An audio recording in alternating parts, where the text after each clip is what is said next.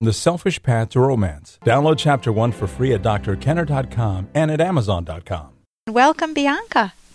Hi, Dr. Kenner. How are you? Oh, very good. You're having problems as a newlywed?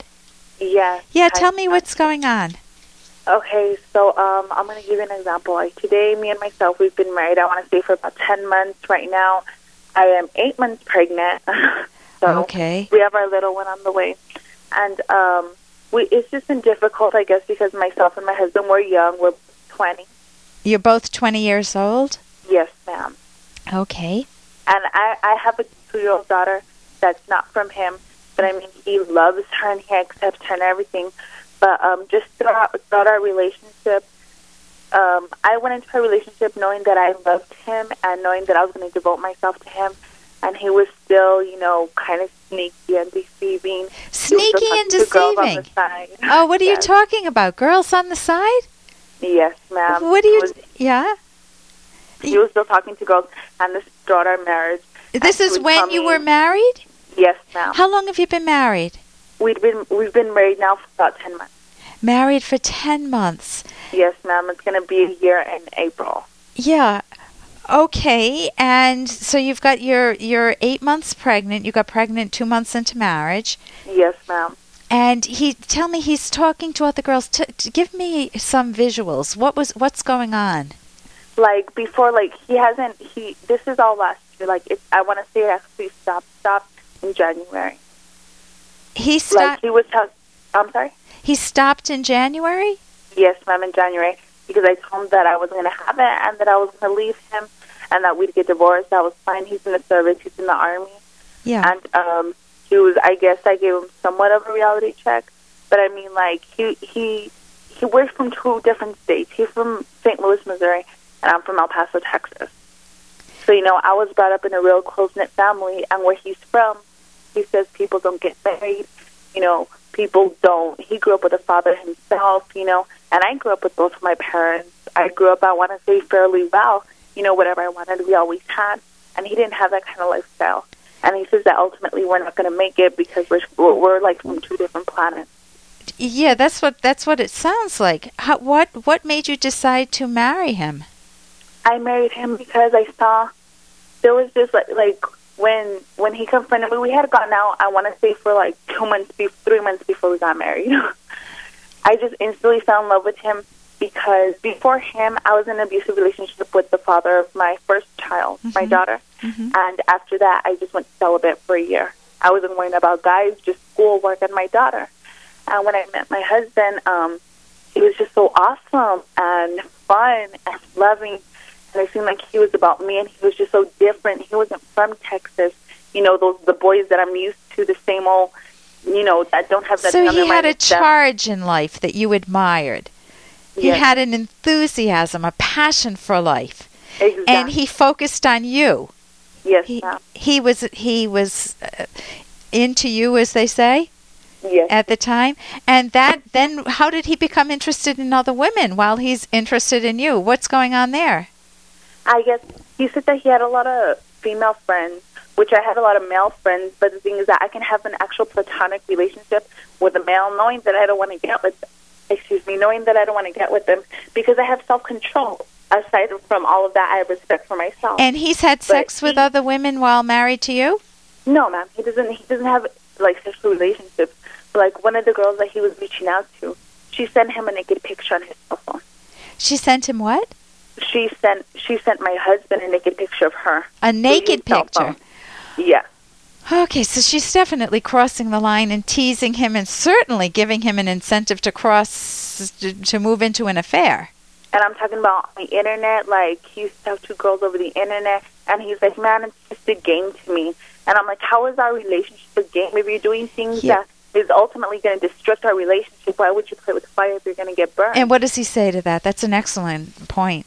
Hey, I got to interrupt this because we've got to pay some bills. 30 seconds, that's it. A very quick ad, and then Ellen will be back. Romance. Ugh, I wish guys knew more about what we want from a relationship. Boy, I wish I knew more about what I want. Where's that ad I saw? Ah, here it is The Selfish Path to Romance, a serious romance guidebook. Download Chapter 1 for free at selfishromance.com and buy it at amazon.com. Hmm, the selfish path to romance. That is interesting. And I'm like, how is our relationship a game? If you're doing things Yeah. that is ultimately going to destruct our relationship, why would you play with fire if you're going to get burned? And what does he say to that? That's an excellent point. he said, no, like, he thinks he's not wrong. He's like, this is just a game. This is something petty. He says that I've never been in the real world because I've lived in my, my city my whole life. Uh, okay, I want to disagree with him there. That if you're looking for a passionate romantic relationship, then he can't be playing on the side. And I don't care where in the world you are, it is painful. If you were, he may not want, um, he want may not want an exclusive romantic relationship. I mean, some guys get married, but they don't like. They feel suffocated. They feel like they're imprisoned, and that's not. Well, if that's what he feels like, then you know what can you do? You chose based on the knowledge you had at the time, but you didn't have all the cards, did you? No, I didn't. Yeah. Um, what if it's if he's saying that it's petty? Why can't he then give it up? Exactly, and that's what I tell him. And he's like, like back then he was just like, okay, like whatever. He's like, this is it's all a joke to me. I'm like, okay, well if it's nothing, why don't you give it up? He says because he doesn't feel like he's doing anything wrong. He's an Aries, and like he's very hard headed. He always has Okay, well, I don't. right. I don't get into any astrological signs. I think Oh. that's all silliness. Um, but here, here's what happens when you're looking to find your romantic partner. You you meet somebody, but if you don't know them across many different aspects of their life, if you don't see them under stressful situations, if you don't see them when, y- for example, you're pregnant now, you're eight months pregnant, so it's difficult with sex when you may not be feeling so well in the early months of pregnancy, and you know th- things get a little shaky during that period, and that's when you need to bond most closely, not look and at. that's what I tell him. And then like sometimes like I'll get emotional. Like I'm not big on crying, you know. I'm like one of those girls who's hard. Yeah. I'm not big on crying, but it's like the stuff that he does, I just don't understand because I'm a very positive person. I don't think negative. You know, I see life that there's it's a half a cup full. You know what I'm saying? And it's like Yeah. he's Listen- like in the real world you can't think like that because in the real world, you know, it's not like that. Yeah, you know, he keeps about the real using, he keeps giving you the world, real world excuse for whatever he wants to do that doesn't match what you want to do, and he's taking advantage of the fact that he's from St. Louis and you're from El Paso, right?